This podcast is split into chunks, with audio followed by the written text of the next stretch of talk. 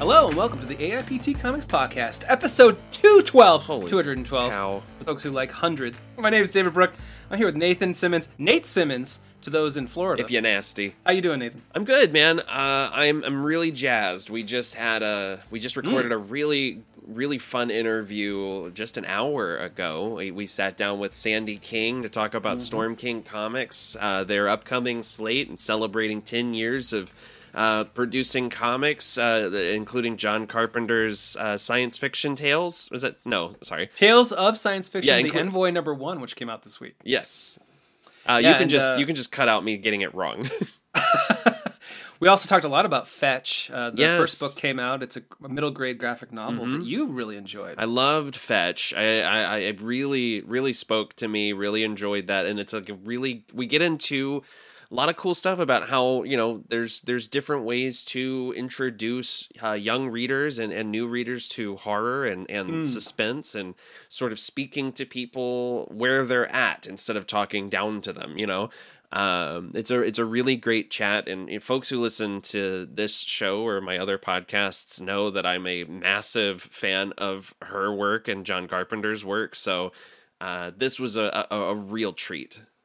Yeah, it was it was a delight. It was interesting what you just said. We were talking about introducing horror to younger ages that want to be scared and don't want to be talked down to. So Yeah, yeah, absolutely, we and and I think. dig- I, I mean, yeah, I'm, I'm. Th- th- it's just, a, it's a really fun chat, and she has such a great uh, feel for story and for you know, and, and understands what what people are looking for in news stories. And one of the things that I really loved is that she prides herself. I mean, Storm King, they they pride themselves on uh being a company that takes care of creators like they they Right. get that it's like a tough industry and so they kind of pride themselves on being good to the people who are you know creating stories with them and making comics to make comics, not to make IP that'll become movies. Or E- TV shows. exactly yes Yeah, uh, yeah, it's a it's a really fun chat so I'm, I'm looking forward to listening back to it this weekend That's a good way to queue up our news this week. Uh, uh-huh if you're not familiar, we always recap the biggest news of the week, and the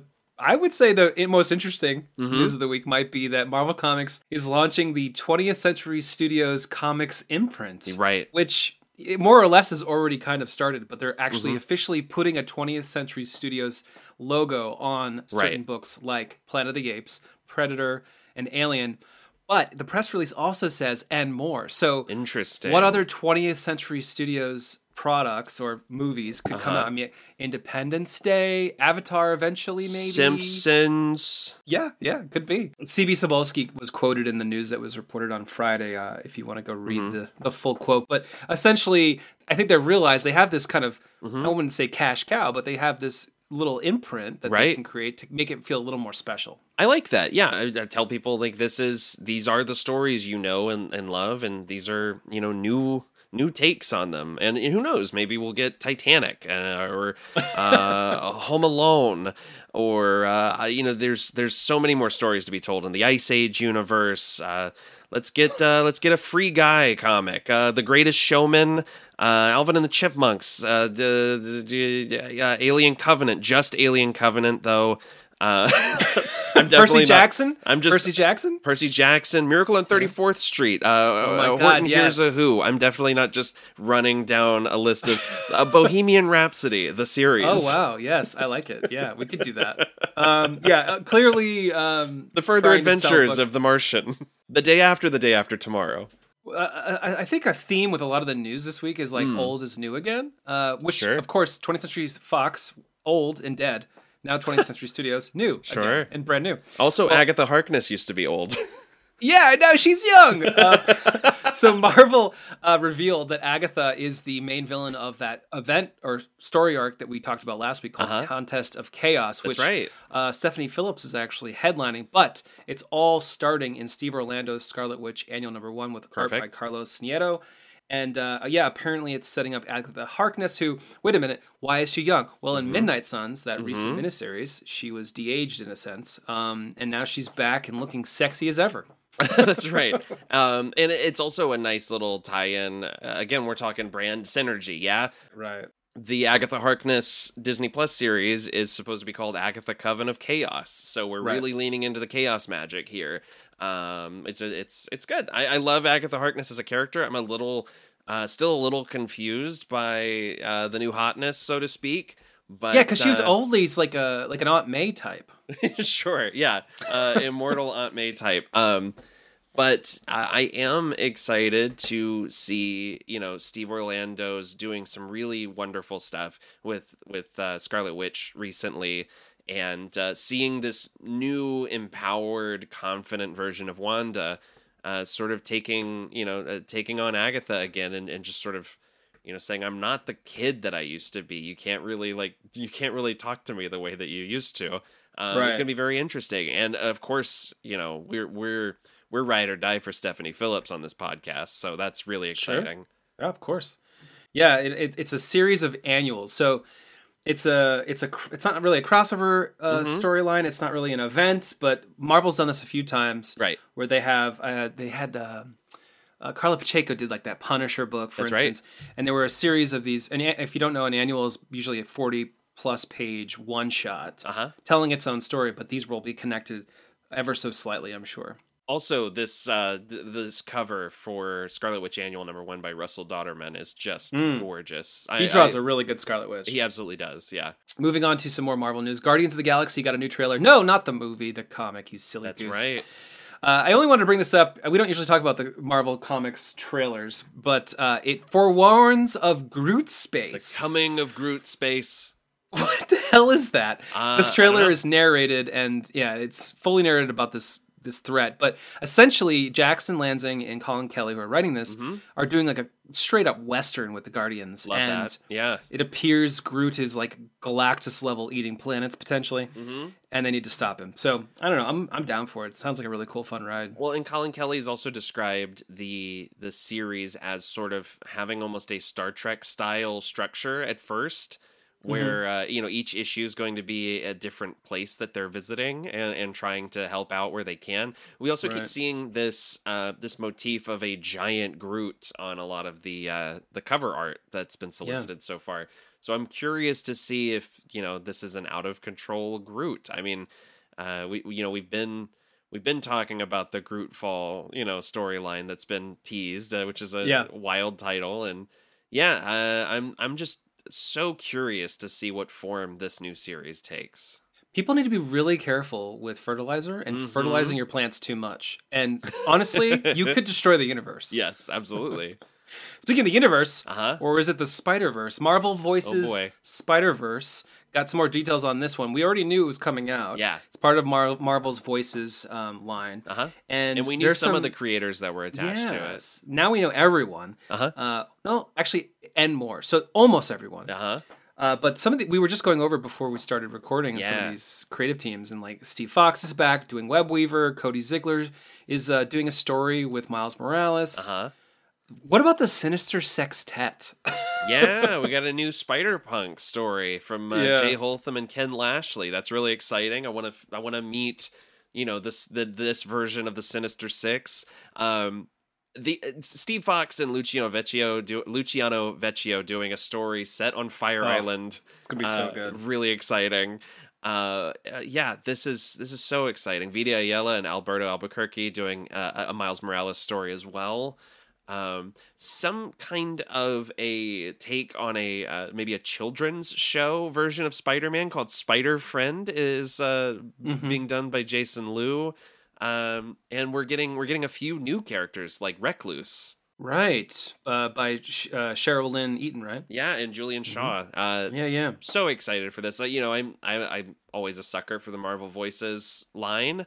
Mm-hmm. Some of my favorite creators are coming together, bringing back some of my favorite characters. I, I mean, I- I'll, I'm in the bag for more Spider Punk. Everybody listens to this knows that, but like I I have really come to love Web Weaver so much, and so It's such a great idea. I think Yes, it's cool. I like the costume too. uh huh. I want to see that uh, that Web Weaver cosplay too. Oh yeah, Oh, and uh, there's also a Silk story by Jeremy Holt and That's Eric Koda, Eric Koda, which should be uh, a blast. Uh, honestly, um, a lot of these Marvel's Voices one shots have had a couple no names, which is great, lifting Mhm. up creators that aren't necessarily like famous. But Definitely. this one is stacked. Like every single person has done yeah. multiple series or done image comic series or whatever. Like, yeah, this is gonna be a a plus. Like, you should pre-order this book right now. Also, as we mentioned before we started recording, uh, it's really interesting to see uh, at least one of the Miles stories. Uh, is he's got his hoodie suit back on? Mm, right? Yeah. Um, so interested to see how that slots into the ongoing storyline. And man, I- love I loved the Miles and Misty Knight team up uh, in the recent issues of of Miles Morales. So getting another short story with that is so fun. it is. It really is. You know what else is fun? What's that? The opposite of fun is Oh. Sharon Carter's new costume, which is really scary, and I'm scared. Oh yeah, Carmen Carnero's uh, new costume for Sharon Carter coming up in um, Captain America: The uh, Cold War event. right. It will be revealed there, but we got to see the design, which will also be a variant cover, and it's kind of got like a Taskmaster. I was just thinking that we've got the we got the orange accents, we got the Yeah. the skull mask, which appears to um, have cracks in it, but sort of recede, like almost like an extremist armor kind of scenario. Mm. Uh, Yeah, some really, really, it's a really great design. I'm I don't know how this really fits into the story, but we'll see. She's gonna go to uh, uh, pre-K and kindergarten classrooms and scare children. I Well, that that's, seems unnecessary. Uh... uh, you know what else is necessary though? What's that? Dark Horse is teaming up with Tapas to publish webcomics. Dark Horse is becoming the go-to for anyone who makes a digital comic and Uh-huh. needs to get them in print It sure seems because they're way, also right? working with uh, Comixology. Uh huh. So yeah, they announced this week uh, multiple books are coming out in Mhm. print um, in the fall, starting in the fall, Mhm. and uh, yeah, we have previews of well, not previews, we have details on every single title, but obviously these are already out on the Tapas app, so Mhm. you can read them already. We've got Animal Heads by Sun M and Sam Curtis, uh, an action thriller. Uh, Signals, a psychic suspense story. I love those glasses she's got. That's fantastic. Yeah. Tomahawk Angel, glasses. great title. Yeah, yeah, looks like a pirate flying around. Yeah, high flying, steampunk, uh, post apocalyptic adventure. nice. Yeah, I'm Love I'm it. in the bag for all of these. They sound fun. Yeah, it's always cool that these digital books can kind of exist and then find a new audience. you Yeah, know? definitely. and if you're looking for a new audience that likes horror, Uh huh. well, the Bone Orchard mythos might be for you. It might. It certainly keeps expanding, so there's something you're gonna like something from it probably. Tenement is coming out in June. Uh-huh. This is um, Jeff Lemire and Andrea Sorrentino's horror shared horror universe. Right. The Passageway just come out. Ten thousand Black Feathers has already come out, hmm and now Tenement. I wonder how many years this will go on for. I don't know, but what's fascinating is that Lemire told Popverse that this is the longest story in this universe so far. It's actually the first book uh, that he started developing in the Bone Orchard mythos. Hmm. So uh, it's it's actually meant to be something of a of a centerpiece, like a, a, a the glue that holds this universe together. So Linchpin. yeah, really exciting. Speaking about long stories, if Uh-huh. you started reading Battle Chasers number one, it came out in comic book shops in the '90s. Then, boy howdy, have you been waiting? sure, yeah. because Battle Chasers number 10 Uh-huh. is finally coming out this June. I think for real this time because last year, um, Joe Madureira announced that it's coming back. Uh, we've all been waiting for issue 10 for, I think it's been 20 years? something like 15 that. But yeah, it Crazy was originally teased back in 2021, and then you know there's supply chain issues and all that other stuff got in the way. Right, and he's not drawing it, but he is writing this one. Yes. Um, and uh, there's a preview on aiptcomics.com if you want to look at that. It's it's an interesting series in part two because it was a humongous hit. I mean, Madureira's Oh, yeah. art was amazing. Uh huh. And there were i think delays in between even issue like seven and eight and 9 hmm and and i mean i'm talking months if not years between those two so then to get this one Mhm. is exciting this universe also expanded into a video game Yeah, which has done very well and and got and re reignited the interest in the IP. Um, and if you aren't familiar with Battle Chasers, you can get caught up because there's a Battle Chasers anthology paperback that's out in stores now. And if you're uh, unfamiliar with maleficent you can get caught up by watching sleeping beauty That's right. which is a disney film that Oh, just yeah. came out Uh-huh. in Just- 1968 Just came out. Yep. uh, you know, every time I hear uh, the name Maleficent, I think about Sharlto Copley's weird performance in the movie Maleficent, and Uh-huh. specifically the way he says the title character's name. Like there is a Oh. scene where he's like out in the forbidden forest and he goes Maleficent. Like he's got like that thick fucking accent. Yeah, That's funny. He- I- he- he's sounds like a rock star. he's such an incredible actor, but he, he's so weirdly cast in that movie. I'm going to be totally honest with you. I, I pronounce everything correctly on this show. I know, and of course. When I see the word Maleficent, Mhm. I say the word. I think I'm saying it right, but my brain says you're saying it wrong. You're fucking up. uh, yeah, though this is this is rad. It's it's coming to us from uh, author and illustrator Soo Lee. yeah, coming out in May uh, from Dynamite. Acts as a and, uh, prequel. exactly, it's a prequel to the Sleeping Beauty movie. So, yeah, uh, I, if don't want any spoilers, don't Right. watch Sleeping Beauty. sure. So this is part of uh, Dynamite's relationship with Disney, doing Mhm. these Disney villains comics. They also have Scar, which is already, I think it's already come out, or it's going to come out soon. Right. Uh, that's of course the villain from Lion King, everyone's favorite villain of all time. It's- There's there's Scar, and then there's Darth Vader. There's, it's yeah, it's Scar and Macbeth, our two greatest villains. Uh, yeah, no, I, I, I love, I love this. I, I'm really excited to see this. The, I've really been enjoying the Darkwing Duck comic book so far from Nice. Dynamite. Uh, so yeah, more, more, please. I'm surprised they didn't start with Maleficent because she's got her own solo movie Right. and like there's a, probably a lot more swag out there. So like Scar, like I feel like Scar is like a comic that the, the comic shop owner would have to explain to you, like, oh no no, Scar is a lion. No, I- And- I think, I, I think Lion King still has uh, some cultural cachet for sure. Oh, for sure, for sure, for sure. But Maleficent, Maleficent. you know, I want to I want to hear uh, Eminem sing a song about Maleficent. well, you won't today. I've been told I sing too much on this podcast. no, that's not true. I cue you up every show. In our next segment, top books of the. Maleficent. Oh, perfect. We got it. I'm not a villain.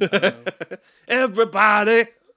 Angelina Jolie. Sorry. On to our top books. Top books for uh, for the show. We talk about our top two favorite comics out this week. That's right. Uh, what was your second favorite book of the week? My second favorite book of the week was uh, The Human Target, number 12, by Tom King and Greg Smallwood.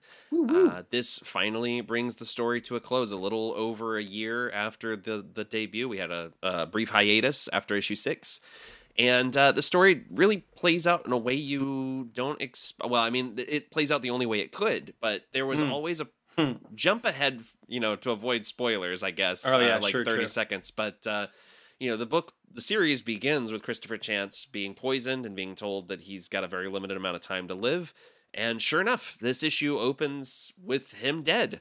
And but you've seen him do some really incredible things over the course of this book and oh, the uh, Tales from the of the Human Target one shot.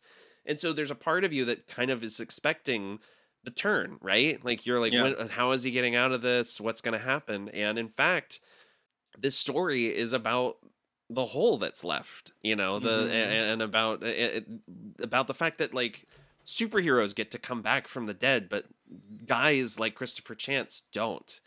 Right. Uh, and and I, I think that that makes this story unique in the way it approaches the finality of death and uh, the the the impact one person can leave on an entire world. Mm. Um, I I'm still I struggle with some of the things that uh, that Ice has done over the course of this series. Um, but Right. otherwise, I I do think this is a a, a really incredible character study and the final it's it's one of the most gorgeous books I've ever seen. I mean Smallwood is a genius. Yes. I mean I can't wait to see what he comes up with next. Like, right stunning. and uh, especially like when it comes to the acting from his characters right like there there's so much that can be conveyed in just a look and king knows when to script those quiet moments as well like there is Right. there is such a perfect partnership at work in in this series um and i just i said this last week but it has one of the ballsiest final pages I've ever seen uh, in a comic book, and I just adored it. I, I this is a series that I can't wait to revisit when the inevitable, you know, complete edition comes out. Yeah, yeah. That, it's gonna have the best hardcover, I'm sure. Oh yeah, yeah. Well, hopefully a lot of cool um, Shit, extras. I, mean, I want a coffee table sized version of this. Ooh. Like every every panel is a painting, and I just, uh man, Smallwood's done some amazing uh, tweet threads, to like talking about the art process, and how yeah, one hundred percent if they could just capture some of that, I think people are going to be better off. If if I could get like just one video of Greg Smallwood doing like an Mm. Elsa Charretier style, uh, you know, pro- process How video, yeah, yeah, yeah. I just want to, I just want to see him work, man. well, you know, there are ways. Uh, you can break into his house. No, just kidding. Uh huh. yeah, it's uh, it's interesting. Tom King is is continues to make these maxi or mini series that Mhm. are quite good, and yeah, I- You're I- you're loving Danger Street right now, right? I really like Danger. I wasn't a. Uh, I I always like to preface with the things I don't like. Uh huh. I wasn't a huge fan of Rorschach, but Right. Danger Street is like, ugh, and and also um, Gotham Year One. I'm just Oh sure, yeah. completely bowled over I by got that I got series caught too. up on that, so I am Nice. Yeah, I'm. Uh, yeah, I'm I'm totally in the bag for more Tom King noir for sure. It's funny, you know, Marvel's though, you know, they do the stories outside your window, but stuff like Danger Street or, or Mr. Miracle, they feel a lot more outside your window with the fantastical characters It- than yes, yeah, Marvel has been doing lately. absolutely. So yeah, I have to knock something else. Hey. Uh, my second favorite book of the week is Hunt, Kill, Repeat, number one by Mark London and Francesco Archidiacono. Um, this one I completely just randomly started reading. I didn't have any anticipation for it. This is from Mad Cave. Mhm. And I was just bowled over by how clever uh, of an idea the book had to start. right. Uh, it's, it's not a spoiler to say the Greek gods are back. and they're really pissed off with our Uh-huh. technology and our advancements. And basically, Zeus is this like total asshole. He he doesn't want to kill us all, but he wants to rule us. Uh-huh. And Artemis um, has rejected her family and has gone off to uh, form a relationship with a human. And so we have this interesting story where these like gods are back and they're really powerful Mhm. and uh, they don't like the fact that she uh, fell in love with a guy and uh, is pregnant. So it it starts out as this like fantastical gods back to earth premise Right. and sets up a John Wick story basically. That sounds great. She's she's gonna she has a really good reason to want to kill all of her brethren, uh, Greek brethren, Greek god brethren, and um, I can't wait to read more about this. But yeah, it's uh, the premise alone was like, oh, this is hell yeah, let's do this, and it's well written. Uh-huh. It's adult too. I mean, there's full on swearing in the book and stuff like that, and there's violence swearing. and stuff. I know you just never see it enough today. but yeah, no, um, it's it's it's a it's a trip. It's real. It's real fun ride. awesome. Our Uh-huh. our favorite Yeah. book of the week is Detective Comics number 1069 Yeah. by Ram V. Dexter Soy, Stefano Raffaelli, Miguel Mon yeah, it's a lot. Miguel Mendonça uh, all do the main story, and then Seisberger and Kasper Wijngaard do the backup tale. Yeah. Uh, can we start with the backup story? Yes, absolutely. Holy shit! I love this. It's the first part of a three-part backup. Kasper's art amazing. The, the Always. bright pinks and purples are just so fantastic. yes. And it's a Mr. Freeze story told from a therapist who's been trapped amongst the ice. Uh-huh. And it's just so fascinating her perspective on what's going on and also her realizing that maybe he didn't completely freeze her so that he had a therapist to talk to. Right. Was And one also idea. Showing how detached he is from humanity. And the fact that he's talking about this person as though they're not there. Mhm. And and even in a way that sounds like he's almost trying to psychoanalyze them. Right, right. Like talk about who hurt you, Mr. Freeze. Right.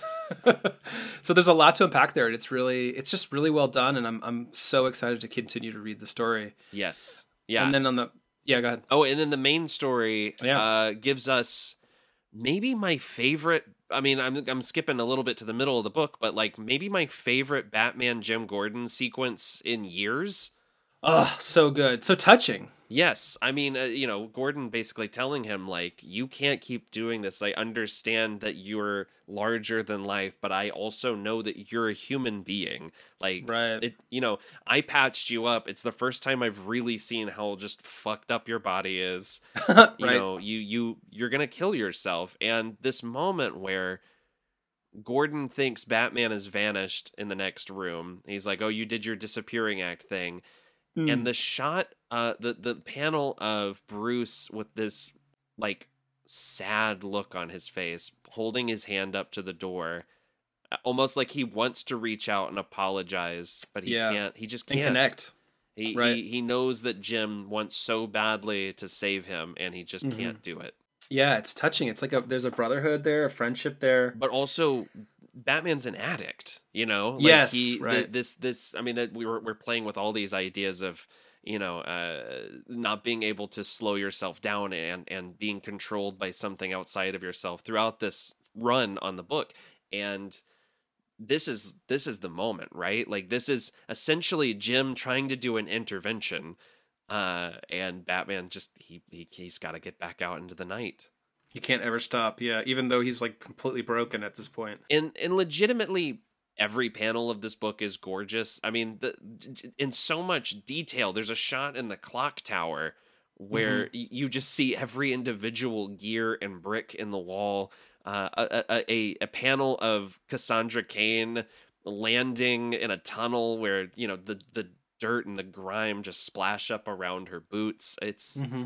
This book just looks unbelievable Yeah, the, the opening scene with the uh the ten what is it? The Ten- ten-eyed Ten-Eyed man. yeah Oh, so trippy, and the visuals are insane there too. Yes. There's this great double page layout of just like like I don't know nightmares in Batman's mind as he's uh, incapacitated here, and the, the the weird poetry that he's saying is just Uh-huh. nonsense, but also like it is poetry and there's something to it. and that there's you want to like reread it. it. Bat-. You can see Batman processing it as the Ten-Eyed Mm-hmm. Man is describing him and describing how the only way his life can end, and you can see how Batman is processing that into visual information in his head. I mean, it's it's uh, and Ariana Maher lettering for Ten-Eyed Man Yes. is so good. really good. Uh, we we didn't even talk about the the Renee Montoya scene, which is really fascinating. Oh, sure. Again, I- a, a, a, another addiction. You know, she she's burning the candle at both ends, and you know she wants to do everything the right way, but there's a part of her that just wants to grab a fucking gun, put on her mask, and go out as the question. Right, I love that. I love that twist with her character. It's Uh, pretty cool. She's so great. It's one of my one of my favorite characters in comics. One of the reasons why this issue, I gave it a ten out of ten, uh, which I don't normally do Sure. when I write reviews, and I feel like Rom, who was on the show a few weeks ago, Mm-hmm. talking about this. I think you should totally listen to it. Talking about storytelling. Yes. and you can tell he is doing something different here. He's he's trying to tell a tale in this complex way that isn't easy to pull off, and he's doing new things hmm uh, with the narrative. Of course, with the uh, incredible artists too. I mean, the freaking last cliffhanger page is so cool. It's so I won't spoil it, but the dude like fills the page. It's really cool. Um, it's just like every even though this is not you know a single story Mhm. There are different like the page where batman's hovering over gotham and Yeah. like flying the captions are telling you something about gotham and the and rom talked about this a few weeks ago with us like the relationship to gotham and what gotham is and, And uh, what it needs versus what Batman may think it needs, or what he thinks he's trying to preserve. right right it's it's really complex It is. Um, it is- so I'll be fully Yeah. honest, and I, I think I talked about this on the show before. It took me a couple of issues to really kind of groove with what Rom was doing. It just felt Mm-hmm. so different, you know, and so uh, Mhm. such a different uh, tack, to, you know, to, to approach Batman from, and it is it's quickly becoming an essential part of the mythos for me. Like this Yeah. is this is like it, it, it's it's operatic, it's dark, it's weird, but it, there's also such a such a uh, an intimate understanding of character in this book And humanity. and yes, and that it is it is truly becoming uh it, it's quickly becoming one of my favorite runs. all right let's get off our soapbox here let's talk about cool art yeah, man. because we're men Yeah. um in our next segment standout Pow. moment of the week. We're to talk about our favorite moment for panel or page. Yeah. And uh, my favorite moment comes from Cosmic Ghost Rider number one by Stephanie Phillips and Jonas Scharf. This is the backup uh, with art by Jonas Scharf. And uh, there's a backup, by the way, beautifully kind of recaps Frank Castle, if you didn't know, is Uh-huh. uh, Cosmic Ghost Rider of the far future, uh, previous Her- uh, Herald of Galactus. And in this backup story, something is uh, basically trying to scare him straight or something. It's trying Yeah. to freak him out. And there's a page, a full page splash, with this strange Galactus uh, person body thing, but it's got this like orb head or It's got- planet it's head. like well, it's like got yeah, no head, and then like a moon hovering in the place of where Yeah. his head should be. And then amongst, and he's being held by this. And if you go to aiptcomics.com, Mm-hmm. go to this podcast post, you can see this art in full. But there are all of the people I think he's murdered or been involved in Yeah. helping die. Like his children are there. There's a Thanos there's- with no head. There's yeah, Thanos with no head. There's like a dead uh, soldier from his army days. yep. Um, yeah. And what I love is that Cosmic Ghost Rider has so little respect for Galactus that he calls him Galan. Which plays into the story. Yeah. It's a good call out. Uh, he actually does that on purpose. Uh, but it all leads to a really, I think sh- it, Phillips is telling us that she understands Mhm. this version of Frank Castle Totally. and this now this version of Cosmic Ghost Rider who isn't filled with as much guilt. I mean, he he has guilt, of course, for killing millions, if not billions. But he's also he's yeah, it's that happened so long ago and Yeah. he's so far gone in his in his It's like, mental state. Nobody can make me hate myself more than myself. So you- Exactly. you, can just stop trying. so stop trying to, to waste my me. time. Yeah. Yeah, exactly. It's a cool, it's a cool moment, and uh, I, I love Jonas's art, which is I've also a very i mean that's also a very frank castle thing That's true. anyway like Yeah. which i yeah it's good it's a great understanding of the character and yeah this is such a baller image like the, the artwork is gorgeous and insane Could you imagine killing billions? That would suck. i would i certainly wouldn't do it myself Oh, of course not. no no no what was your favorite moment of the week? uh, my favorite moment of the week came from Venom number 17 uh, by Al Venom, Ewing and CAFU. Venom. Uh, and this is the culmination of this just bonkers fight with Bedlam, uh, where he is stabbed through the chest with the soul sword, and the symbiote rockets away from him. I mean, literally, his body dies, and it It's a skeleton. yeah the skeleton bursts from the symbiote and his his body explodes outwards like with the sheer force of the death i mean it, it looks it's so wild you can literally see a halo effect with this blood looking symbiote splattering everywhere Mhm. uh, it's just such a it's a great payoff to this this wild action sequence yeah, that whole book is really good too. That was close in my top two. It's Um, it's so pretty. Like every so page clever. is so pretty, and and it ties into. I mean, at some point he's like, "Look, I know how this ends because I've seen it from the other side." You know, because Mm-hmm. Eddie Brock at this point is all over time and space. Uh, so it's it, there's a bit of inevitability there, but also the stubbornness of I'm not going out without a fight. right, right. Yeah, uh, just it's so cool. yeah, and, and, the series is back on track now with this uh, new, Yes, new issue uh-huh. after the dark web tie-ins. Right. Yeah, it's a a great issue all around, but like this this image just really really stuck with me. Uh, CAFU's so good. Moving on to our top books for next week. That's right. Our most anticipated comic out next week, Uh-huh. and we both picked books that involve craters in New York. That's right. Uh, why don't you start with your crater? Uh, my crater comes from Fantastic Four number five by Ryan North hmm uh, and art by Ivan Fiorelli. Uh-huh. Um, So the Fantastic Four are finally back together uh, after the last four issues. Mhm. Whoa, was that on purpose? Four issues? Not together for four issues? I, anyway, It had to have been right. yeah. Um, and uh, so they're back together. They've kind of rebuilt their relationship. We know what um, Reed did, Uh huh. which broke And them up. Yeah. And now Nicholas Scratch and Salem Seven is showing up. Hell yeah. uh, Ryan North's run on this has just been excellent, Mhm. and uh, he will be on the show later this month to talk about Ah. this and other books as well. I'm so excited for that chat because like this is these are my I mean yeah, it's gonna be really hard for me not to fanboy because these are my favorite Fantastic Four comics in Mm. years. I I love this series. yeah, uh, and that's why it's on my list. It's it's so wholesome is the thing, Uh-huh. and he understands the family aspect, Mhm. which I think They a lot of people forget about. family. Absolutely. And I mean, it's what sets them apart. I think Yes. from most superheroes. So Totally. yeah, I'm, I'm excited for more. What about you and your creator? Uh, my crater uh, apparently involves uh, someone called the um, the Scribble Man. what? um, I don't know. That I- sounds made up. I can't wait for Spider-Man, Amazing Spider-Man number 21 by Zeb Wells and John Romita Jr. Uh, this finally, well, actually, there's a few artists on this issue: John Romita Jr., Scott Hanna, and uh, Marcio Menyz. Um, this finally starts to answer the question of what did Peter do? Mm. Uh, so uh, you know, we we started this run on Amazing Spider-Man with a, a crater in the ground, and some something happened in New York that basically uh, ruined Peter's friendships with everyone. Uh, and so now we we we're finally gonna find out, yeah, what what happened to Peter? Why is Norman Osborn literally his only friend now, aside from the Black Cat? And Yeah.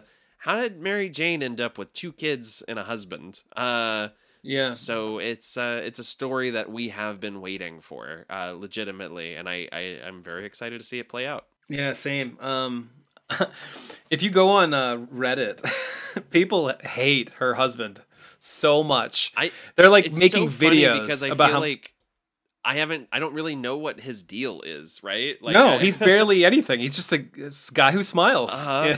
Yeah.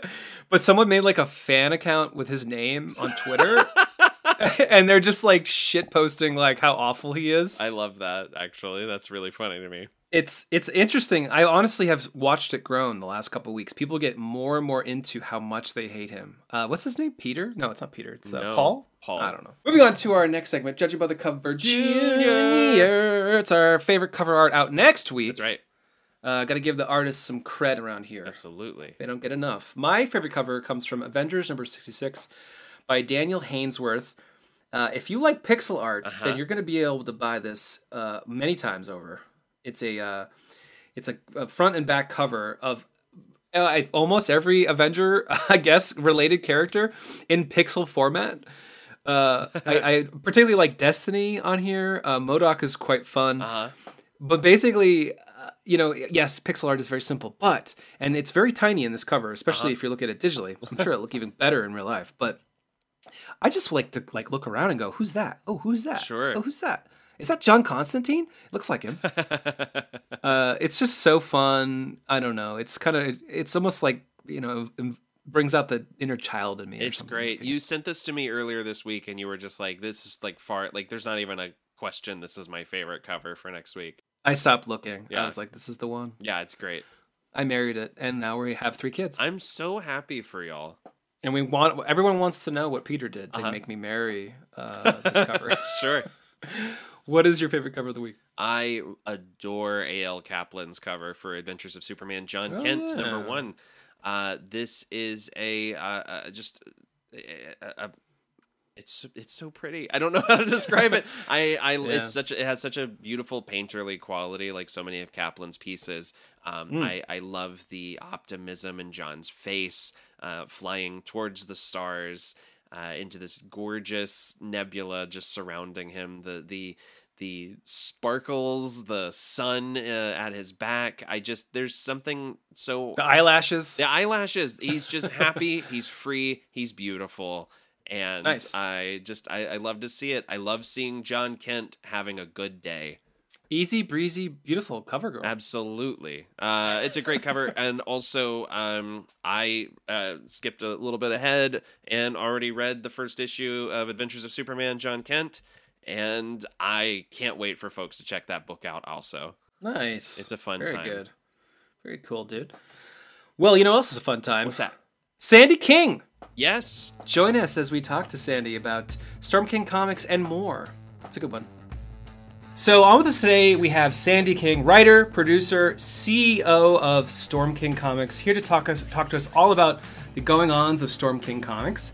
You recently celebrated a decade of Storm King Comics. Congratulations! Thank you. Thank you. We survived. We we uh beat the odds. Now, uh, take us back to the beginning with Asylum. How did this all start? Basically, you know, we had a story that that John uh, Carpenter and Thomas Ian Griffith and I had been thinking would make a great TV show, and this was a hundred years ago when they still would say everything was too dark, pre Sure. Breaking Bad. Right. you know and, and we've heard that our whole careers and you know wherever we can we ignore it so we had this this property that was set up for development in a major studio Mhm. and we always i always have artwork done for every series, movie, that kind of stuff. And um, I was talking about how it needed to be set in Los Angeles. Los, the city was a character, and it was based on uh, Lucifer coming through in the city of angels as a um, to keep it clean a a a joke on God, Mm-hmm. and um, that it was important that it be here in Los Angeles because we have the Santa Ana winds that make it look like hell on Earth because the the wildfires start. You know, there's cinders through the air and all that. And this little under assistant development person said, Well, it's not like it's a graphic novel or anything that we're having to match to, because they, of course, wanted to go shoot non non union in Wilmington. Right. So, and I said, um, Actually, you're wrong. It is. Nice. And- Bold. I get kicked by the six foot five master vampire under the table, and on the other side by a much smaller agent. And um, we walk out of the meeting, and they're going, "Eh, "What was that about?" And I go, "We're going to do a comic book. This is what it is." Yeah. and um and you know damn good and well all they wanted to do is they all want to say they're in development on a john carpenter series they're not going to make it Ah, and they want to do a sleepy little town and all this Mhm. stuff and that's not what it is hmm and um i came home and and john said so how'd the meeting go? I said great we're doing a comic book and he goes we know about comics. I said absolutely nothing but we'll learn. Yeah. and uh, we spent two years researching the art and the business of comics because much like people who say they can make a movie because they've seen a lot of them hmm just because you've read a lot of comics doesn't know you doesn't mean you know how to make them. Absolutely. and we had great people we were friends with from uh, you know we crossed the same paths and you're at the same conventions promoting movies and things so we had people like uh, steve niles and tim bradstreet and jimmy palmiotti and things like Mhm. who were very generous with their uh, information, their advice. Um, and then uh, in bringing on Bruce Jones to write, I learned how to write comics and how you're able to do something that was totally not part of the outline and IP I gave him. And he sells me on it. And then I'm realizing I've got, you know, a comic with threesomes and police procedurals in it. And I'm going, what does this have to do with the Catholic priest and uh-huh. right. Fighting demons? And everybody laughed and goes, "Oh, you didn't know that that's what he writes?" And I'm like, Oh. so in editing him, I Mhm. learned how to write comics, and I learned about page turns, and I learned about structure that's totally different from writing movie scripts. And so it was a great educational experience. It was a great uh, going into another format of storytelling was a lot of fun. hmm It, it was uh, something I found we were really suited for. And then we won some awards with the first one, and I grew fangs, and that was the end of that story. The end. the Love end. it. That's how we how we wound up in comics. Well, so many, I mean, so many of Storm King's books have these heady topics. They grapple with cosmic ideas, especially the the new book, The Envoy. I mean, walk us through your story breaking process. I mean, does it does it start with concept or character or Yeah. it, you know, uh, yeah. No, it well, it starts with um, I think I have a great well of of writers and and, and I go out and hunt down the writers we want. Um, and I, I find them everywhere. I find them in in screenwriters. I find them uh, in some comic writers, but I try and find them in novelists.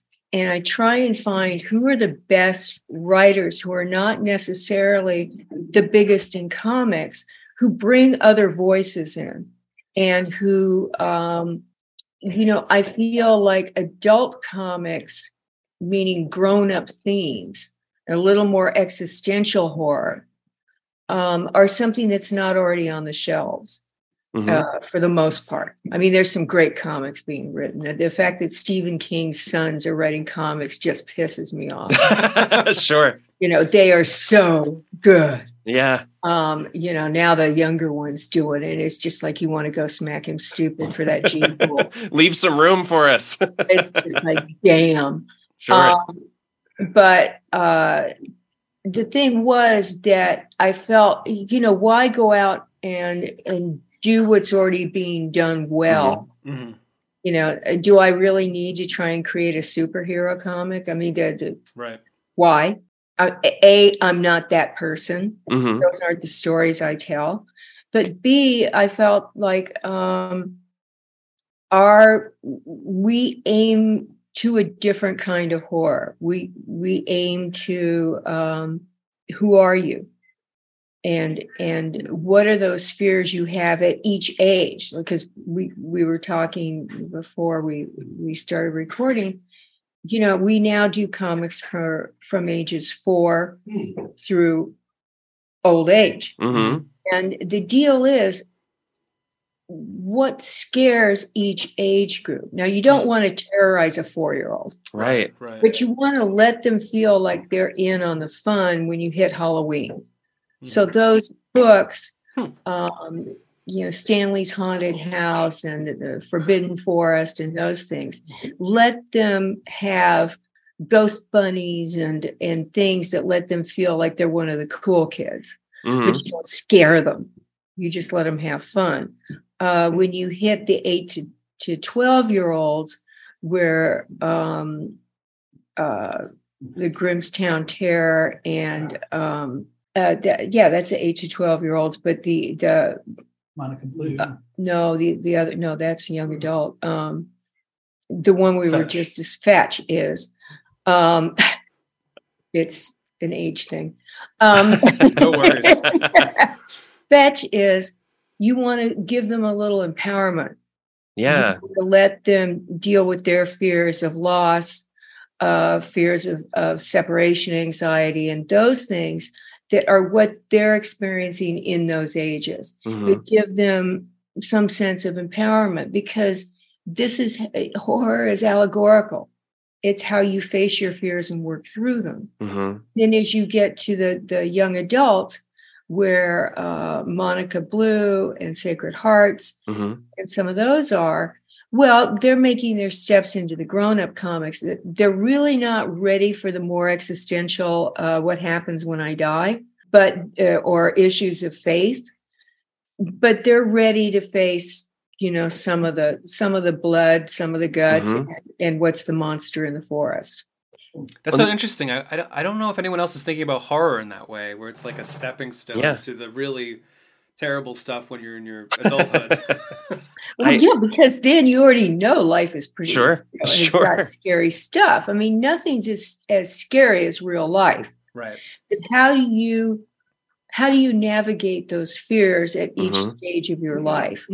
Uh, you know, what is life handing you each each step of the way? Right. You know, the people that come up to me and their kid is fascinated by the art in the adult books, Yeah. and they go, "Oh, it's okay. Watch his Walking Dead." I said, "Well, first of all, that's a soap. Secondly, why?" Are you That's you true. know, yeah. this, this is not appropriate for your eight-year-old that is now, you know, thumbing through this comic. Definitely. He's not going to get it. It's over his head. But I'm not going to sell you this comic. Mhm. But I've got these, and they will actually appeal to him Mhm. Right. Right. Right. and address what he, the stage he's at. And Well, and that that was the thing that really spoke to me about Fetch is you know the a lot of I mean it, this is a story where this kid is dealing with mythological beasts and fighting giant monsters, but like the thrills and the, the and the, the the scares really come from things that w- were concerning to me when I was a little kid. What's going to happen to my pets? What's going to happen to my siblings? Are we you know what's g- are we allowed to go out late tonight? you know, yeah. and and I and I love that. Yeah, I mean, you have to remember the child in you. Yeah. You have to remember the kids. Uh, in my case, my kids growing up, um, and and then you look at the all the, the little kids around you and go, what are they afraid of? Sure. What makes them cry in the dark? Well, it certainly isn't issues of faith and whether there's really a God and whether you, you know those things. You you don't throw that on them. Right. right. Yeah. Now I want to read like a pre-K horror book. What would that be about? well, you know, all you do there is that's where you you give them a chance to have fun fun with um, Mm-hmm. you know scaring each other that there's the haunted house. Mm-hmm. and then they, they play tricks on each other about it. And then what happens is there really are ghosts in that in that haunted house who are playing tricks on them. And what rises up are the the ghost buddies from bunny burrow mansion. I gotta and they've been the ones playing playing tricks on him I gotta check that one out next. That sounds like so much fun. it, it is a lot of fun. We got nominated for, uh, for an Eisner for that one. I always thought all the stuff I do and the heavy stuff and the, the great artwork Sure. and stuff, and we get it for Bunny Burrow Mansion. Um, but you know, which was actually really great, and we are all really yeah. of course, yeah. It's a huge market now with YA and, and uh, younger reader uh, Yeah. comics. It's hard to convince the YA kids that, that we're going to be hard enough for them. Ah, Mm, interesting. mhm. Scares in it because they don't want to be called YA. Right, they, right, they, right. They're grown up. So you have to um, throw enough edgy stuff at them Mm-hmm. without going past that hoop Sure. that they think they're ready for, but they they kind of don't get it yet, and Uh-huh. you really don't want them to. It's like, no, you really don't have to worry about life after death right now. Okay. you got some All right, time. That's for the right wing Christians to terrorize you. with, But you know, I'm not going to do that. Too true. Yeah. Well, Uh, it's it's like my it- on the other side of that, you've got kids who like my my girlfriend's daughter is just getting into comics just within the last year, and she's she thinks it's so cool that she can talk to me about comic books, and so she has these moments where she's like, "Oh, I, you know, I just read this story, and it was kind of scary, but it was really fun. There's mon- you know big monsters in it, so which is why I think Fetch is is perfect for her. But that's that's like the perfect age for that as well." To, to you know give them give them those frights, but also not you know go too far into the uh, into the abyss. Yes.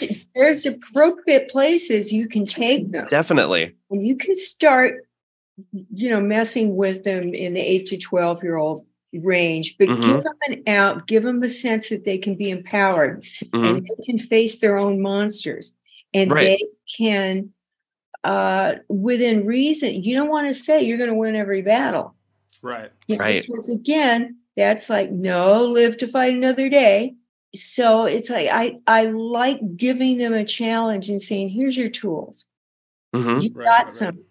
You've got yourself. You you you can do this.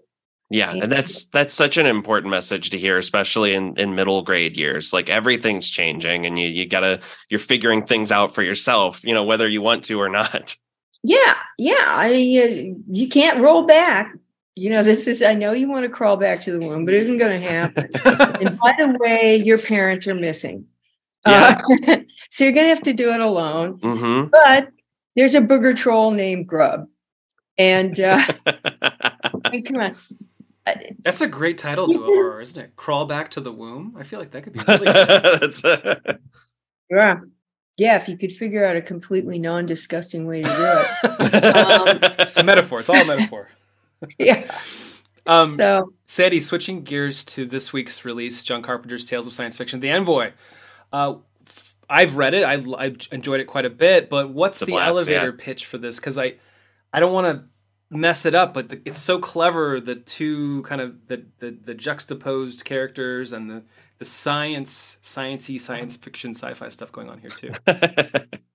I don't know that there is one that's that brief. Mhm. elevator Um, pitch I can get. uh, you got an elevator pitch for me?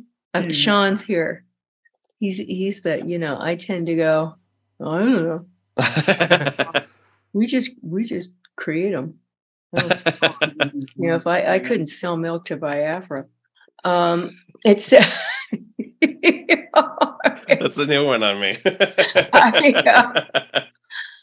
um, you know the thing about about some of our writers in, in particular Mhm. uh, Duane Swierczynski and david j Schow is they really they can be shoved pretty easily out of the box and um, all it takes is for me to give a really great talk about, say, Swierczynski, and Scal will get competitive and go, Oh, yeah, I see you and I raise you Uh huh.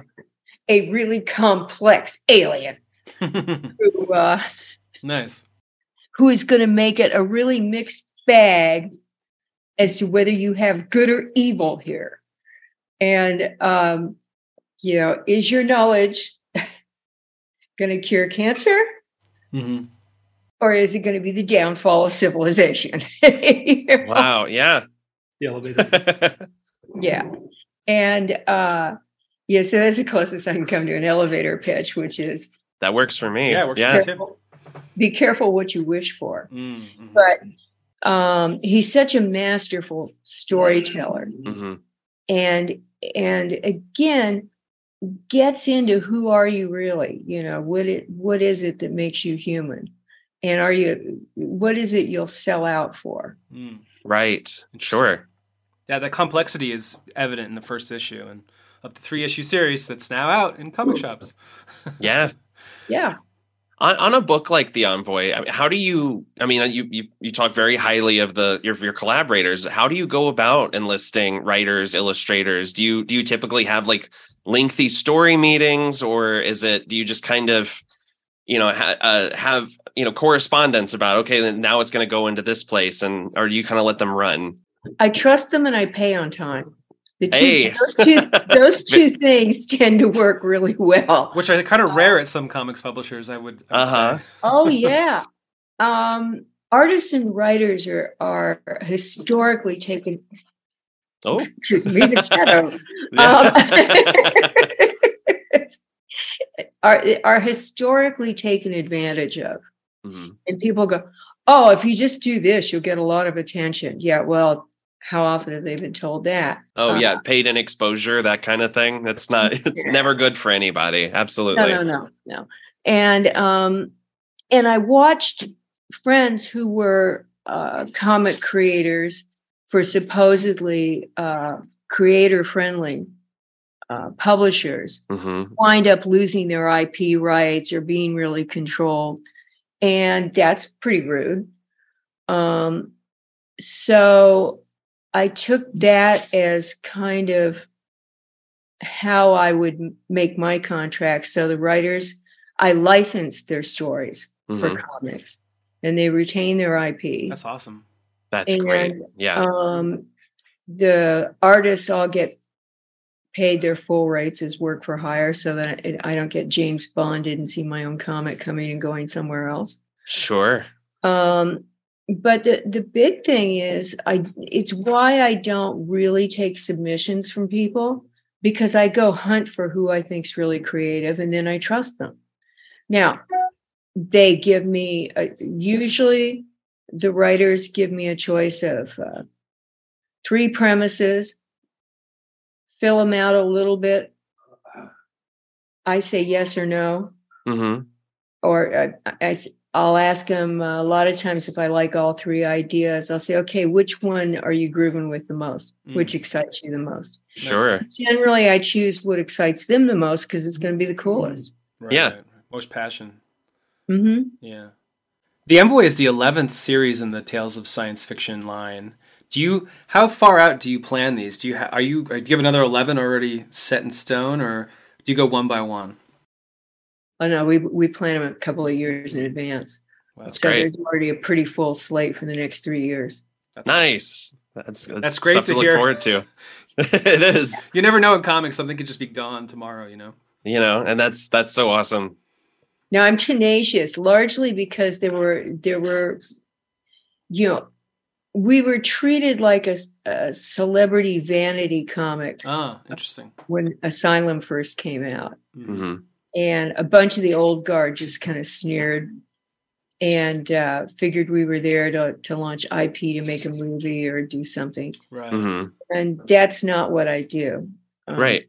as you may have noticed, there's pretty much nothing made of our comics in, in any other form Right. because I want to make the best comics possible. So the focus has been on putting out really beautiful comics, uh, ones that that uh, you want to collect in a long box under your bed and make the comic audience happy.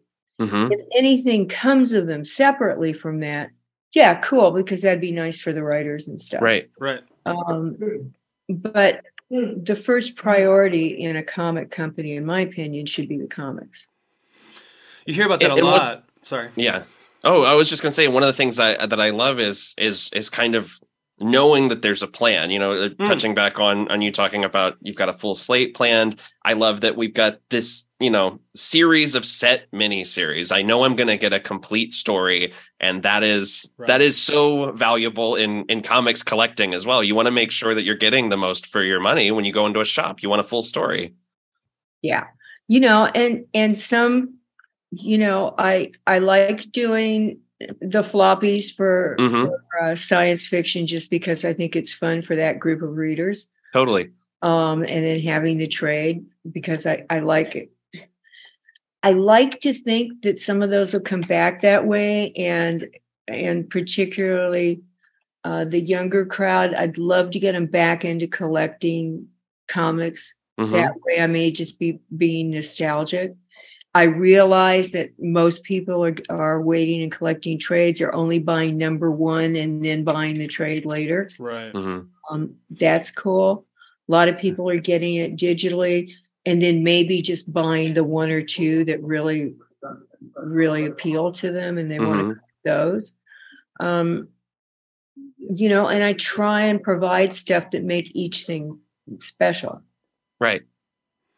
There's been I, a and, and oh, go ahead. there's been a period where like aftershock has set up a media company on the side and boom has a first look deal with netflix so it has felt like maybe in the last 10 years the last 10 years you guys have been around too it's like Mhm. moving in another direction where it's like okay let's make an ip factory that Mhm. could maybe be leveraged into film or tv Well, and that's the bummer. Yeah. Sometimes you you read a comic where you feel like I'm just reading someone's storyboard, and I, I don't get that with Storm King. That's that's right also very very gratifying.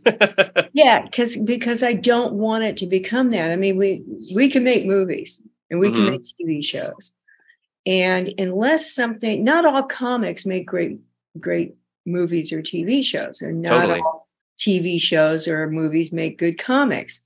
And I see everybody trying to, to create the sausage factory where that and then we'll make a game, and then we'll do that, and it's like Mhm. you know you got to be really careful because it's one thing to inhabit the same universe Mhm.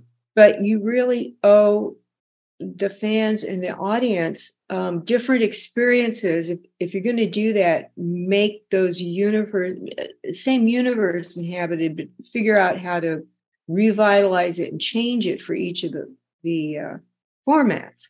Right. So that Absolutely. you're enriching their experience in their worlds, not just kind of going, oh, here and here's the same thing, except you're, you know, watching it on a screen. Right. right Yeah, I don't think that's kind of. I, it doesn't interest me. I'll put it that way. It loses a lot of the thrill, especially if you you know know where it's going, or Right. you know you're overly familiar with it. shot for shot the Yeah. same thing as the book Uh huh. Yeah, that's that's to me. Except for very rare circumstances where you might be then launching the pilot from something or Sure. doing something that way, but you got to have somewhere you're going that's different in order to Mhm. make that not cheating your audience. Yeah, absolutely. Um, no spoilers, but Fetch ends in a really interesting spot. Uh, how many volumes do you see this story running? Two. Okay, fantastic. I love it. I love it. We're halfway there. yeah yeah no i i think it gets it, it gets really interesting because the the story really is goes beyond her and her lost dog You Mhm. know, it's really her and her interactions with her little brother her sense of responsibility to that um you know i love the matter of fact existence of him being on the spectrum and being obsessed with the buttons Mhm. and her sense of herself as the caretaker so that you know when at the end he causes a whole different branch to happen. Right. You know, I think book two is really going to rock it. I can't wait. Yeah. Uh, do you do you have any idea any time frame for when when we'll see that? Yeah, you know, Probably. schedule more early 2024. Awesome. early Right on. 2024. My my master of all things in scheduling.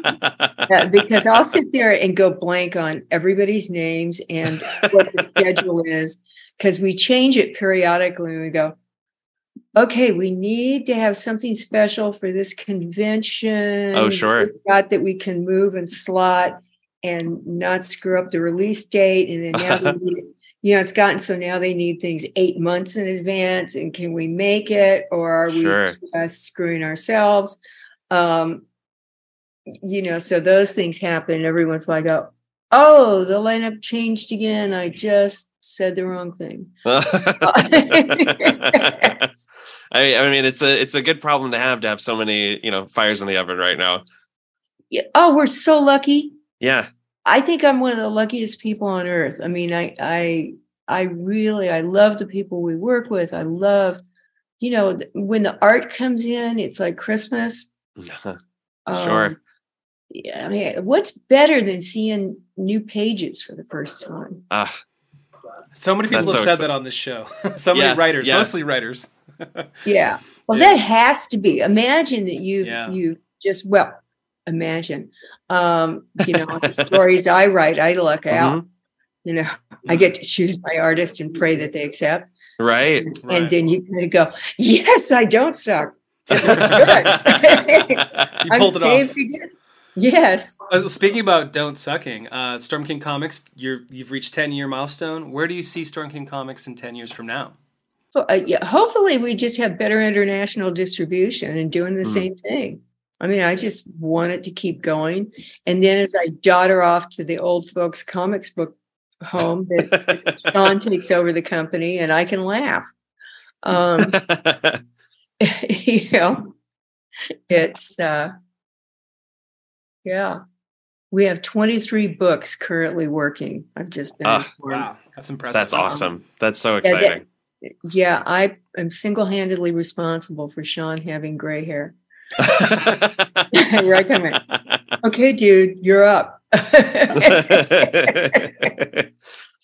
well, comics aside, when you're when you're not super busy, what is your favorite method of procrastination? What what do you like to do to unwind? If you Oh. can.